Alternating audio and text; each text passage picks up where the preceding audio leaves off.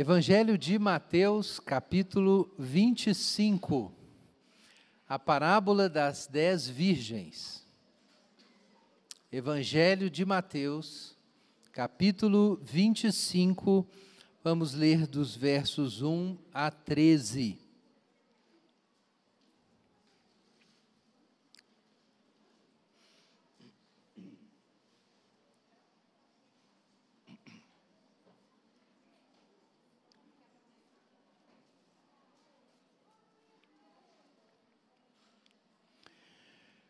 Vamos ouvir a palavra do Senhor.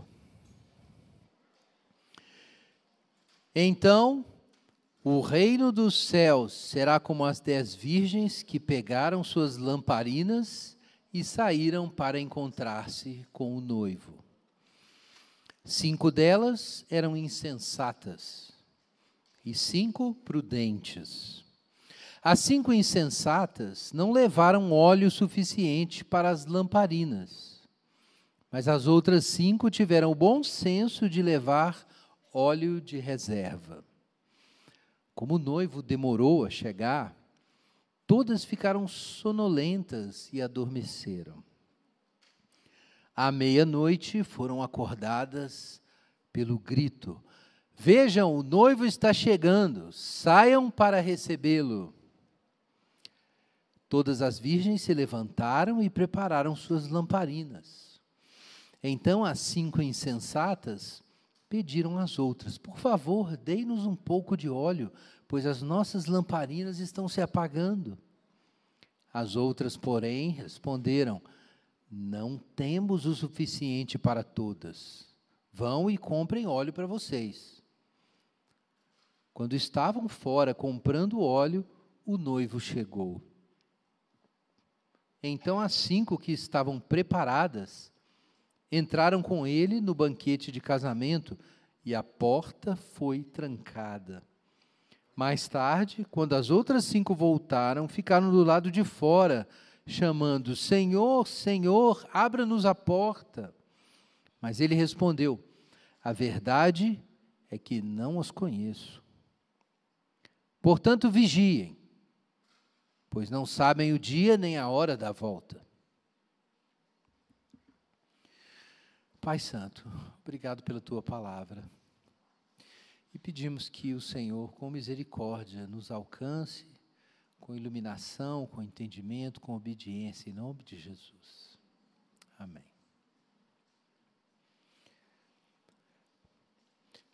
Então, aqui está, irmãos, a parábola das dez virgens ou das dez damas de honra.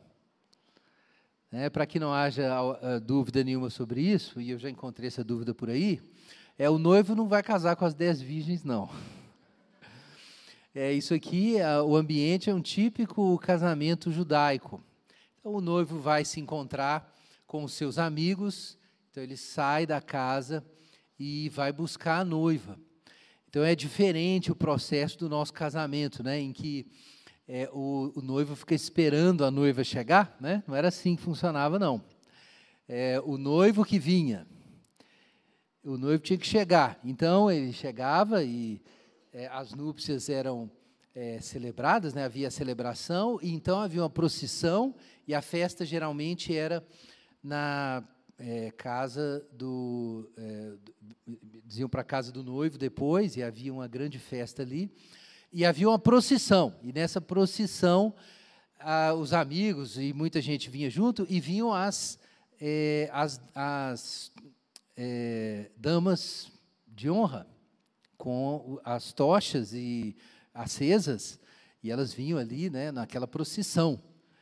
E essas damas aí perderam é, tudo, na verdade. As cinco damas insensatas, elas perderam a festa. Mas esse é o quadro. É um, não é um quadro estranho para o ouvinte, para o é, o leitor judeu daquela época, ele rapidamente identificaria isso aqui como a estrutura básica de uma cerimônia de casamento. E essas damas de honra tinham um papel a cumprir. A função delas era simplesmente uma: acompanhar o cortejo com as suas candeias ou com as suas tochas, que era o mais provável, que elas levassem tochas e molhassem no, no, no óleo, né, no azeite, para manter aquilo é, aceso. Então, esse, esse é o contexto aqui, né? esse contexto cultural, essa prática de celebração de casamento é o ponto de partida. Jesus toma essa historinha, é, ou melhor dizendo, essa, essa, é, é, esse rito né, judeu, e usa como ilustração transforma numa parábola para transmitir uma coisa muito importante. E a questão aqui, no contexto, é escatológica, evidentemente. A parábola termina falando sobre o dia e a hora da volta. Jesus está dando uma instrução sobre um aspecto do reino dos céus, que é a espera até o dia e a hora do noivo chegar.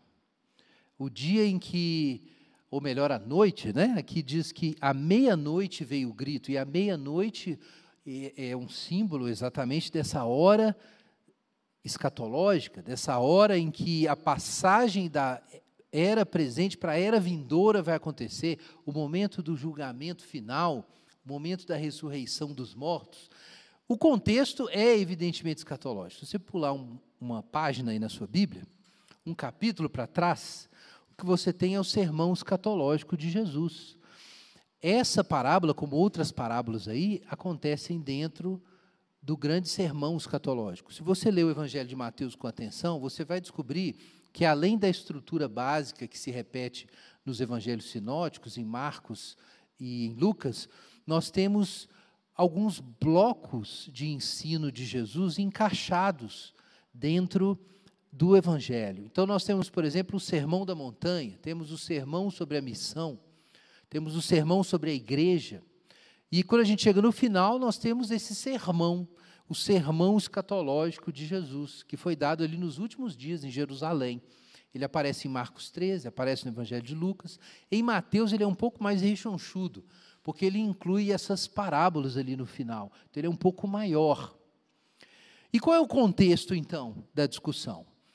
Evangelho de Mateus, capítulo 24, veja aí, versículos 1 a 3.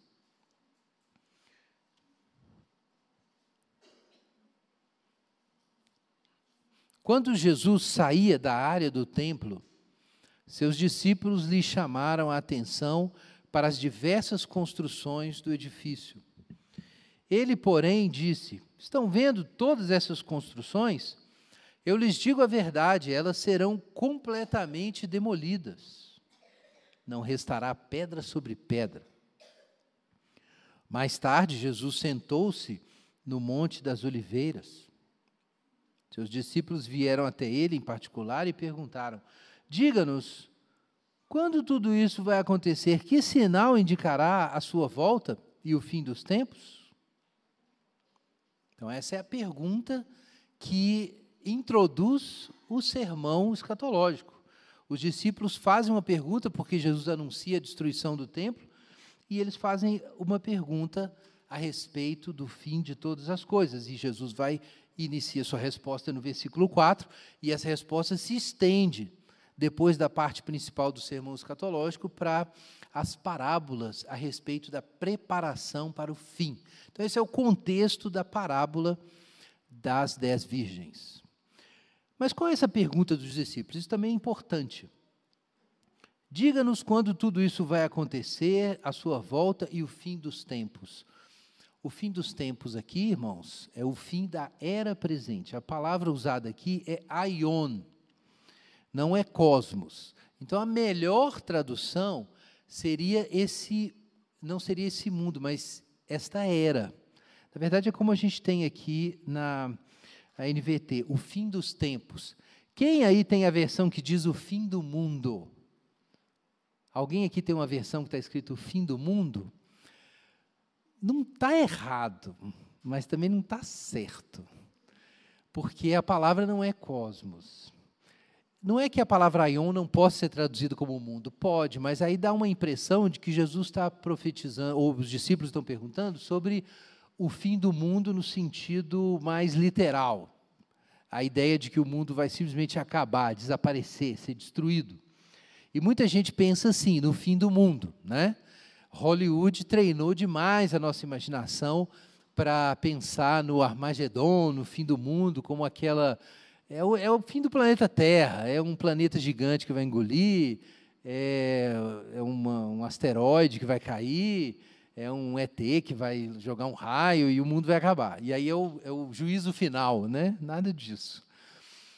É, mas é, não existe o cristão, não, os cristãos não acreditam em fim de mundo, tá? Não existe o fim do mundo no cristianismo, a rigor. O que existe é o fim da era presente. Na escatologia cristã, o mundo não vai ser destruído, ele vai ser renovado. Então nós temos outras versões, né? Tem essa versão aqui, o fim dos tempos, tem uma versão de crente antigo, é, que é, é o, fim do, desse século, né? A consumação do. Quem tem a consumação do século aí? Olha aí, ó, crente com Bíblia antiga. Ou então está usando na internet aí, ó, aí não é Bíblia. É, então nós temos a consumação do século. É uma tradução possível também. A palavra século aparece como é, a origem é uma tradição latina da palavra aion. Então, eu sempre cito o mesmo trecho como ilustração, Romanos 12. Não vos conformeis com esse mundo, mas transformai-vos pela renovação da vossa mente. Aí as, as versões raiz aí trazem, não vos conformeis com este século, né?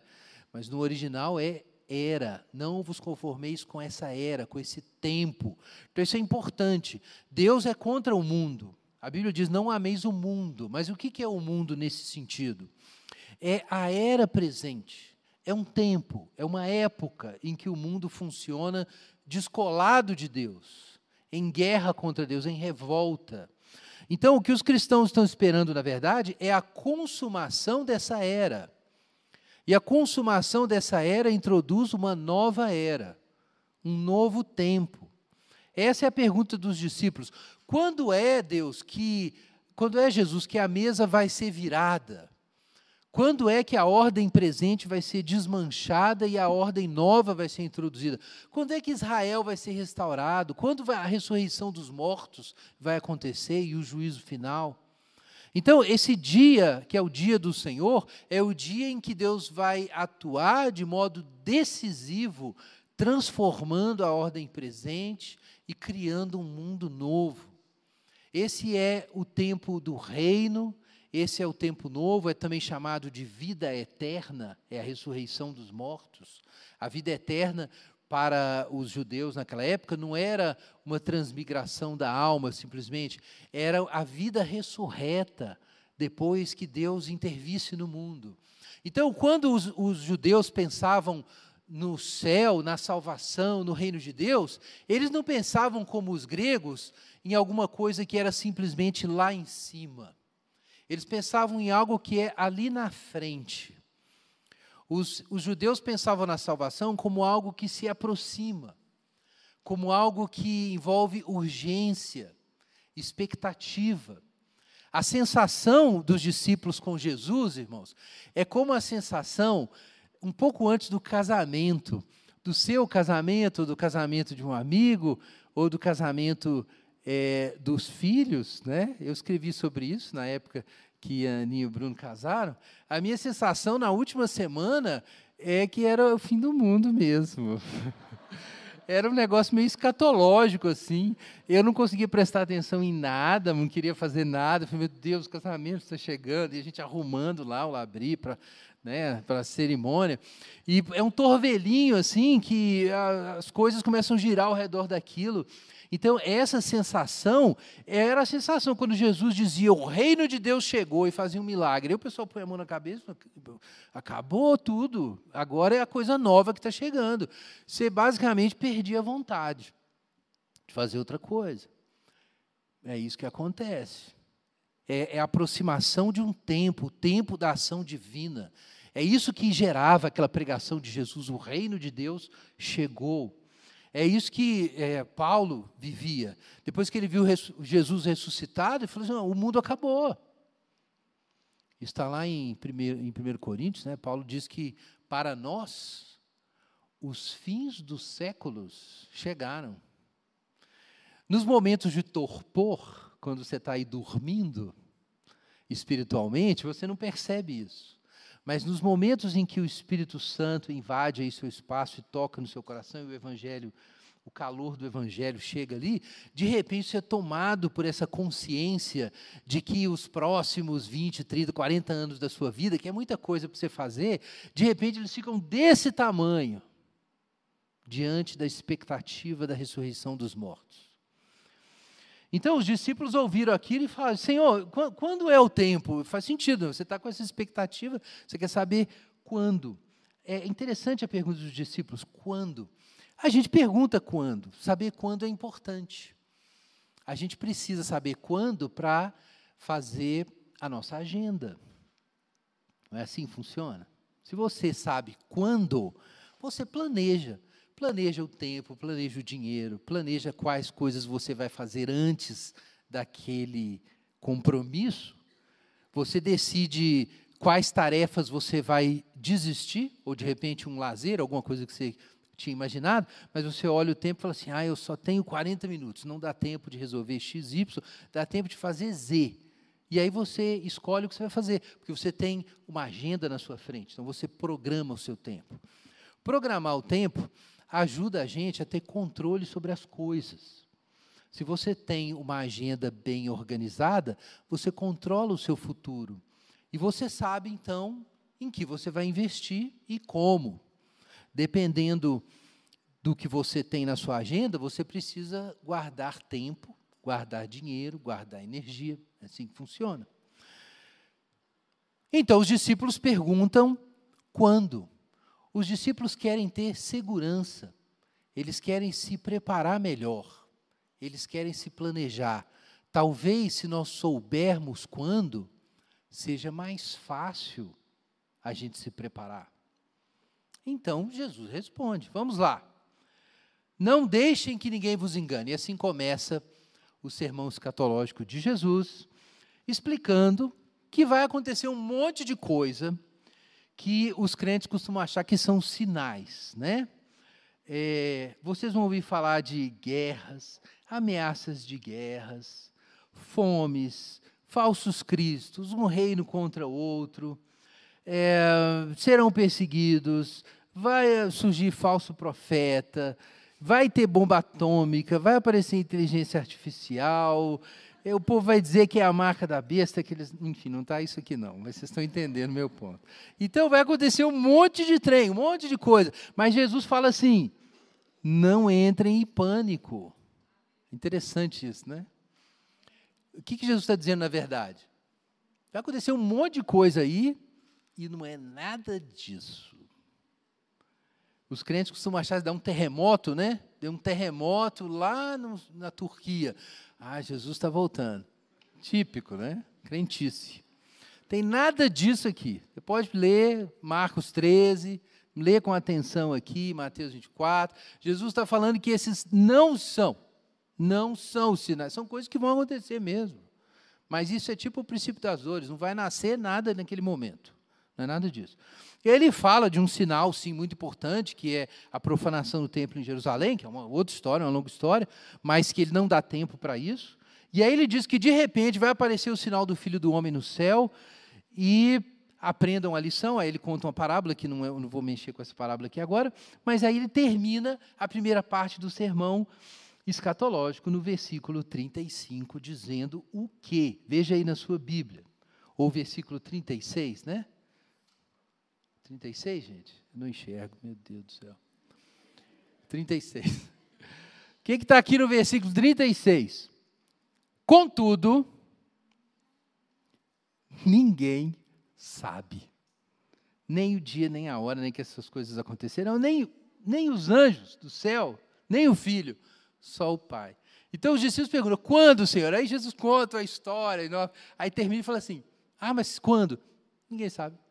Ninguém sabe e ninguém vai saber. O pai jogou a chave fora. Trancou, jogou a chave fora. Nem eu estou sabendo. Ninguém sabe disso. Gente, é engraçado. Parece engraçado porque é mesmo. Jesus basicamente responde para os discípulos que não tem resposta. Não interessa. Deus não vai te falar o tempo. Não é para você saber. Vai acontecer um monte de coisa, não é nada disso vai ser de repente. E Deus não vai dizer quando. Então é isso. O ensino de Jesus diante da resposta dos discípulos é: ignorância, não sabemos, vocês não saberão. O que significa não saber? Né? Geralmente a gente vai para Jesus esperando uma resposta, né? não é isso? Você vai para a Bíblia, Senhor, eu quero entender, eu quero conhecer as coisas. E aí Jesus faz um sermão para os discípulos para explicar para eles que eles não saberão. É, é, é, engraçado, é uma resposta que não é resposta, né? Isso me faz pensar que na vida cristã, saber é muito importante, mas não saber também também. Parece que não saber importa. Porque Jesus fez esse drama aqui todo para explicar para os discípulos que eles não saberiam. E, de fato, a fé é uma combinação de saber e não saber. A esperança é uma combinação de saber e não saber. Faz parte da vida da criatura aceitar a ignorância. Porque só Deus é onisciente. Só Deus tem resposta para tudo. Você não vai ter resposta para tudo. É isso mesmo que Jesus está ensinando. E parece que isso é importante. Qual seria o lugar de não saber na vida cristã? Abre sua Bíblia, Hebreus 11.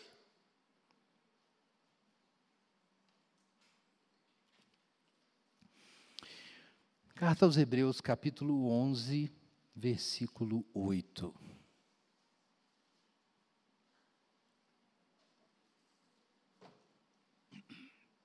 Hebreus 11, 8. Pela fé, Abraão obedeceu quando foi chamado para ir a outra terra que ele receberia como herança. Ele partiu sem saber para onde ia. Sem saber. Vejam que importante isso. Para você ter fé, você tem que saber alguma coisa. Você tem que saber alguma coisa sobre quem Deus é, sobre quem você é, sobre as promessas de Deus. Mas para você ter fé, também é muito importante não saber muitas coisas. Porque não saber cria o espaço para a obediência da fé. Esse é o ponto. Não saber te faz estabelecer uma relação com Deus para além das coisas que você vê, que você toca, que você controla. Eu costumo dizer isso, sempre repito esse assunto. Por que, que Deus não deu um mapa para Abraão. Porque se Abraão soubesse de tudo, ele não ia precisar mais de Deus na jornada. É por isso. Eu sei que muitos homens tiveram uma experiência similar à minha. Quando chegou esse, essa tecnologia abençoada chamada GPS. Não é isso? Então, quando você botava ali, ainda no meu, no, no meu tempo, quando eu comecei a usar, ainda era uma maquininha assim, não era no celular. Quem ficou fula da vida com aquela mulher me dando as direções? Alessandra ficou fula da vida. Então, às vezes eu entrava no carro, estava sem bateria, né? Aí eu falava assim, amor, qual que é mesmo o caminho? Eu falava assim, pergunta para ela aí, velho. Fala com, fala com ela. Pergunta para ela. Então, o caso é que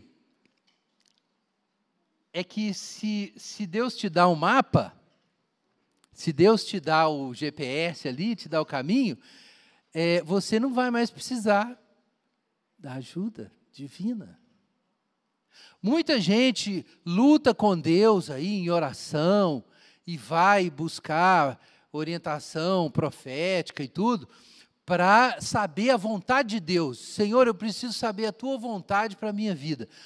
E a gente tem que fazer isso mesmo. Mas muitos cristãos fazem isso para ter certeza de que eles vão tomar as decisões certas. Deus, eu preciso saber a tua vontade para eu não errar. para dar tudo certo para mim.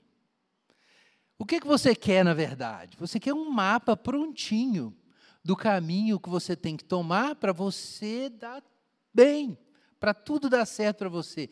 Você acha que Deus vai te dar isso? Nunca. Deus não vai te dar um mapa para você seguir feliz da vida na sua jornada sem Ele. Essa é a questão. Deus não vai te dar isso. Deus não vai te dar o caminho seguro, certo, que você sabe e você conhece independentemente da relação com Deus. Deus não vai deixar você dar um passo sem Ele. Então Deus não vai te entregar isso. Deus nunca entrega isso. Deus diz alguma coisa sobre o destino final. É como aconteceu com José. Ele teve os sonhos ali, ele teve uma visão do destino final, mas a jornada ele não fazia ideia. Deus não ia dizer isso para ele. Então entenda isso, esse não é o jeito certo de buscar a vontade de Deus. É você ter uma carta na manga, você ter tanta certeza e segurança de qual caminho que você tem que seguir, que aí você nem precisa de Deus mais. Você só vai. Você só segue a voz ali do GPS. Não vai dar certo. Deus não vai fazer isso. Então existe uma razão para essa ignorância. Abraão saiu sem saber para onde ia, então ele precisou ter fé. E a fé é assim: você sabe um pouco, mas não o suficiente para viver independentemente de Deus. Então a fé, e isso muita gente não entende, muitos ateus aí não entendem. A fé, ela é essa combinação de conhecimento e ignorância. Ela tem um pouco dos dois. E é uma proporção assim exata, é a proporção necessária para você saber que você tem que sair do lugar e que você tem um futuro. Mas para você não saber exatamente os passos que você tem que dar. E quando a gente lê o trecho aqui, é muito claro que Abraão não sabia nem o lugar, nem o tempo. Ele não sabia nem o espaço, nem o tempo. Depois de caminhar um pouco, veja o que diz o versículo 9. Quando ele chegou finalmente à terra que havia sido prometida, viveu ali pela fé, pois era como estrangeiro morando em tendas, porque mesmo chegando no lugar, ele ainda não tomou posse daquilo e não fazia ideia de quando tomaria posse daquilo. Então, ele teve que viver como? Como um peregrino, morando em tendas. Os irmãos percebem o que Deus fez com Abraão? Abraão ficou com a vida empatada. Vocês estão entendendo isso? Ele ficou ali, andando ali, em tendas, esperando um negócio que ele não sabia quando.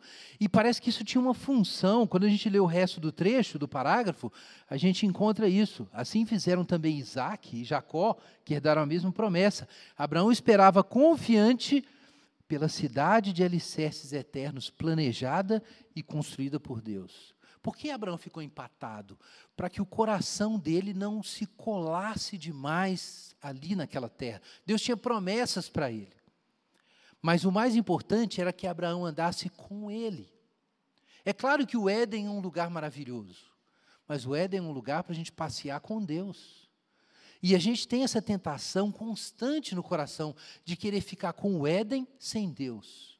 Se for possível você ser como Deus e ficar ali no Éden, Deus pode ser dispensado. Então, Deus precisa terapeuticamente nos conduzir num caminho em que nós temos a nossa esperança confirmada, preservada, a gente enxerga o destino, mas o nosso coração é protegido de apostatar da gente virar servo dos cananeus, dos reis da terra. Então nós somos mantidos assim, empatados. Por que empatados? Eu usei esses, essa é, ilustração aí é, mais cedo. De repente você já passou por essa angústia, angústia é um exagero, pode ser uma pequena irritação, você tem uma entrega para receber, e você liga para saber quando vai chegar, e o sujeito te avisa que vai ser a qualquer momento entre as 8 e as 18. Qualquer hora vai chegar, 8 às 18. Aí você fala assim, meu Deus do céu, quando? É, é mais provável que chegue de manhã? É, não, senhor, pode ser qualquer horário de 8 às 18. E aí o que acontece? Nada, você fica empatado, porque você não sabe, não pode fazer nada. Você não pode é, sair para passear, você não pode é, ir no banco, você não pode é, você não pode fazer nada, porque você tem que esperar uma entrega muito importante, sua vida fica empatada. Você fica ali girando em círculos, não pode sair dali. Então vejam que coisa. É, o ponto de Deus é exatamente esse. Por que a ignorância? Por que Jesus diz, eu estou voltando? Aí a gente pergunta, quando, Senhor? Para quê? É exatamente isso. É para você ficar empatado. Quando um amigo nosso, alguém, né, espero que você não faça isso com qualquer pessoa, mas quando um amigo, um conhecido, atrasa demais, muda o horário de aparecer num combinado que vocês fizeram duas vezes, de repente você pode ficar irritado e falar assim: Fulano, você acha que eu estou por sua conta? Você já teve essa experiência? Mas Deus quer exatamente isso. Deus quer que a gente fique por conta dele. É isso. Traduzindo o que Jesus disse aqui, na, na, na parábola, vigiem, pois vocês não sabem nem o dia nem a hora. O que Jesus está dizendo? É o seguinte: não vou dizer e vocês vão ficar aí por minha conta. Até a hora que eu aparecer. Não vou contar, não. Gente, é exatamente isso. É simples assim. Esse é o ponto da parábola. É que Deus não vai te dar o horário exato, o dia e a hora, porque se Deus te der o dia e a hora, até aquele dia chegar, você vai ser um picareta. E aí, quando chegar o dia, aí você vai levantar da cama e você vai se preparar para a vinda do Senhor. É assim que a gente funciona, infelizmente. Infelizmente. Você sabe como é que é isso? O problema é que Deus quer cultivar em nós o hábito da vigilância, o hábito da fé, o hábito da esperança. Então, espaços vazios, ignorâncias são necessárias. Porque aí a gente vai viver naquilo numa obediência longa e constante. É o, essa é a pedagogia de Deus, é isso mesmo. São provações por um tempo. O que a parábola fala, gente, é sobre a demora. Coisa isso! Deus não podia simplificar os negócios. O noivo demorou. Demorou. Por que, que Deus demora? Não, não, eu ia dizer que eu não sei, na verdade a gente sabe. A gente sabe por que, que Deus demora. Deus demora o suficiente para separar os prudentes dos insensatos. É por isso que demora. Ele demora para separar quem quer fazer o negócio só nos seus termos e quem está disposto a entregar tudo. É por isso que Deus demora. É por isso que Deus complica. É assim que Deus separa o joio do trigo. É assim que Deus separa as prudentes das insensatas. Esse, esse é o jeito de Deus fazer isso. É o jeito de Deus até mesmo purificar a sua igreja. E, e isso é ensinado de, de outras formas, de, como na forma de provações, né? a Bíblia ensina sobre isso, provações que vêm e elas tanto purificam o coração dos santos, quanto purificam a própria comunidade, porque muitas pessoas vão desistir. Então o Senhor demora. O, sen, o Senhor quer cultivar em nós a perseverança. Deus quer que você seja alguém e não simplesmente que você esteja pronto no dia da volta. Ele quer te tornar alguém, te preparar para aquele dia da volta. Do contrário, a gente sabe como funciona. Tem um monte de crente que dentro de casa fala palavrão o tempo inteiro. Aí, um belo dia, na hora que não deve, solta, né? Não é isso? Se você não quer falar um palavrão aí no acampamento da igreja, não fale nunca. Porque aí você não vai soltar um sem querer na hora da pelada. É isso. É assim que funciona. Então, se você quer ser alguém, você precisa fazer isso constantemente. Não pode ser uma performance para aquele momento. Então, esse é o ponto. Jesus não quer uma performance nossa. Ele não quer que a gente controle o processo, porque ele sabe muito bem o que a gente vai fazer se a gente controlar a gente vai usar todos os meios que a gente puder para não se transformar, para a gente chegar naquele dia exatamente a mesma pessoa que a gente é agora. Não saber quando, sabe o que isso significa? Que você precisa estar pronto sempre. É isso. Por que, que Deus quer você por conta dele e não te conta a hora? Porque Deus quer que você esteja pronto sempre. E aí, estar pronto vai se tornar um modo de vida. Não saber quando significa que é necessário ser sempre. Então, a vigilância tem uma função na nossa santificação.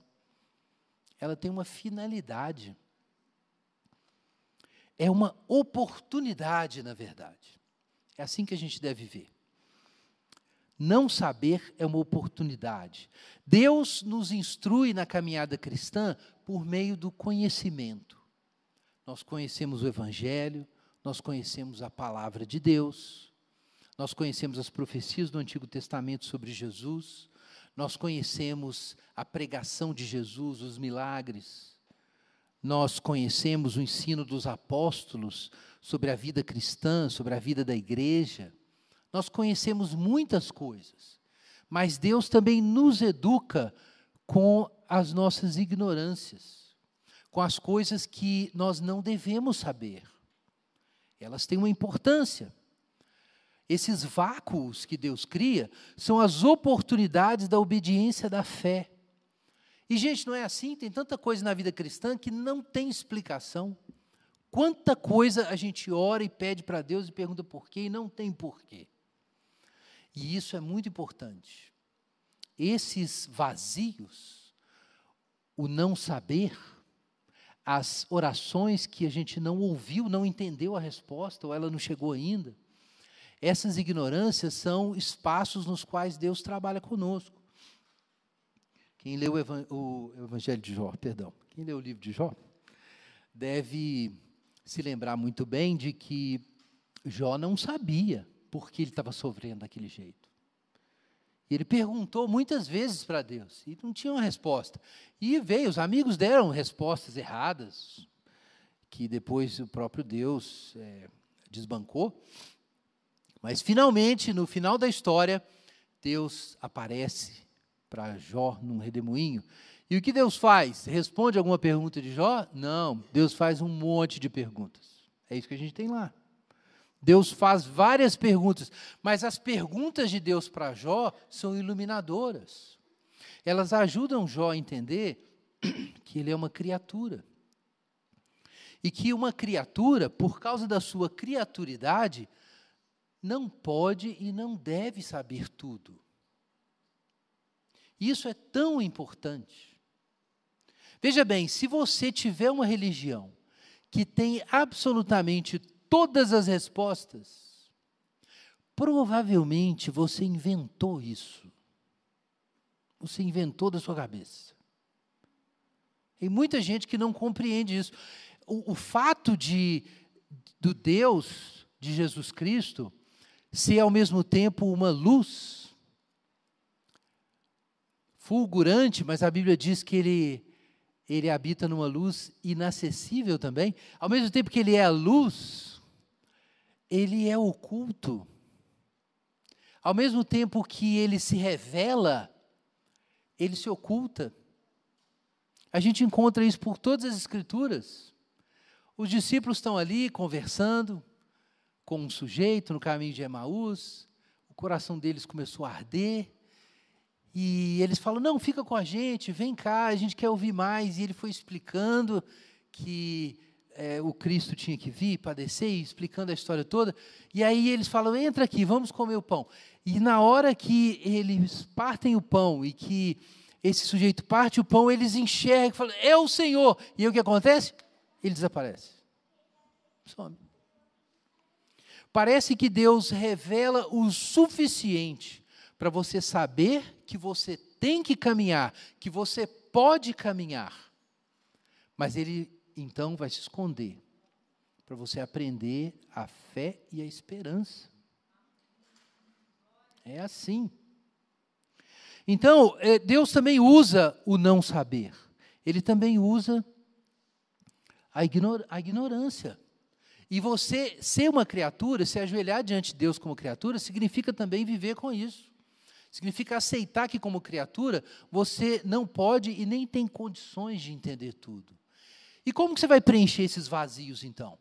Os vazios de conhecimento são preenchidos, como a gente viu aqui, com óleo extra. O que é isso? Como que você preenche esse vazio do saber? Com a devoção com a relação com Deus, com a expectativa, com a comunhão. Veja bem, todos nós vamos ser confrontados em algum momento com esse vazio incompreensível, com esse escuro em que nós não entendemos o que está acontecendo, nós não sabemos quando e não sabemos como. A gente vai ser confrontado com isso. E para você não ser engolido por esse vazio, você tem que estar seguro da sua relação com Deus. Você tem que estar firme na esperança. Você tem que estar firme na fé. Não tem explicação para tudo. E um dia você vai encontrar uma situação em que você vai perguntar por quê e não vai ter uma resposta. Mas se você tiver óleo com você, você vai atravessar isso. Então Deus usa isso porque Deus nos quer vigilantes. É uma resposta muito simples o que a parábola diz. Se você quer se preparar para a volta do Senhor, você precisa ficar por conta do Senhor. É isso mesmo. Você não pode deixar o Senhor por um momento para fazer outra coisa. Você não tem como colocar os termos da chegada do Senhor para você. E Deus não vai permitir que você coloque os termos. Então Deus te quer por conta dele. Deus cria sim uma situação difícil, como, como o povo ali no deserto, atravessando aquele deserto, experimentando o calor do sol, experimentando a secura, tendo que ter paciência, mas, como diz a Escritura, o sapato não se gastou e o maná do céu estava ali disponível. E Deus quer que você faça essa jornada. Deus quer que você atravesse esses 40 dias e 40 noites, enfrentando ali o deserto, aguardando o momento em que os anjos vão servir. Irmãos, esse espaço do não saber, você precisa enfrentar isso com devoção, você precisa preencher isso com o conhecimento do Senhor. Não é essa a, esse desafio final que Jesus apresenta na parábola, quando aquelas virgens perguntaram: Senhor, Senhor, abra-nos a porta. Ele respondeu: A verdade é que eu não as conheço. Talvez numa festa de casamento comum, é claro que o noivo conhecesse, mas aqui nesse momento a parábola se cola com as advertências de Jesus sobre o juízo final em outros trechos. E aqui, de repente, a gente sai da mera, mera representação alegórica da experiência judaica, a gente salta agora para a profecia de Jesus sobre o juízo final. E é isso que está em jogo. Quem realmente conhece o Senhor é quem anda com o Senhor no escuro. Quem anda com o Senhor pela fé, como Abraão andou mesmo sem saber exatamente os próximos passos, mas confiando na promessa, na palavra do Senhor, um momento de cada vez, um dia de cada vez.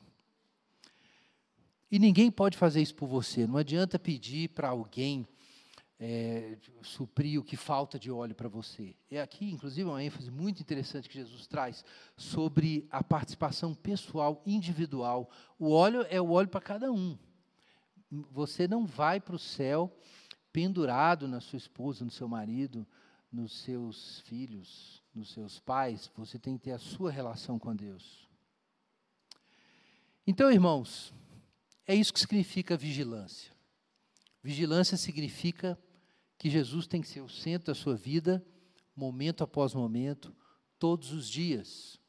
Vigilância significa que Deus quer você por conta dele, é por isso que ele não te diz quando ele vai chegar. Mas aqueles que perseveram no Senhor, na presença de Deus, sabem que ele vai chegar. Vamos orar. Enquanto os irmãos distribuem os elementos, ora ao Senhor sobre isso. Será que você assumiu essa atitude? Uma atitude de cansaço, de desatenção, e de repente outras prioridades estão tirando você da vigilância,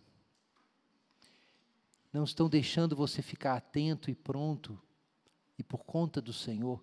Ora sobre isso enquanto a gente se prepara para a ceia do Senhor.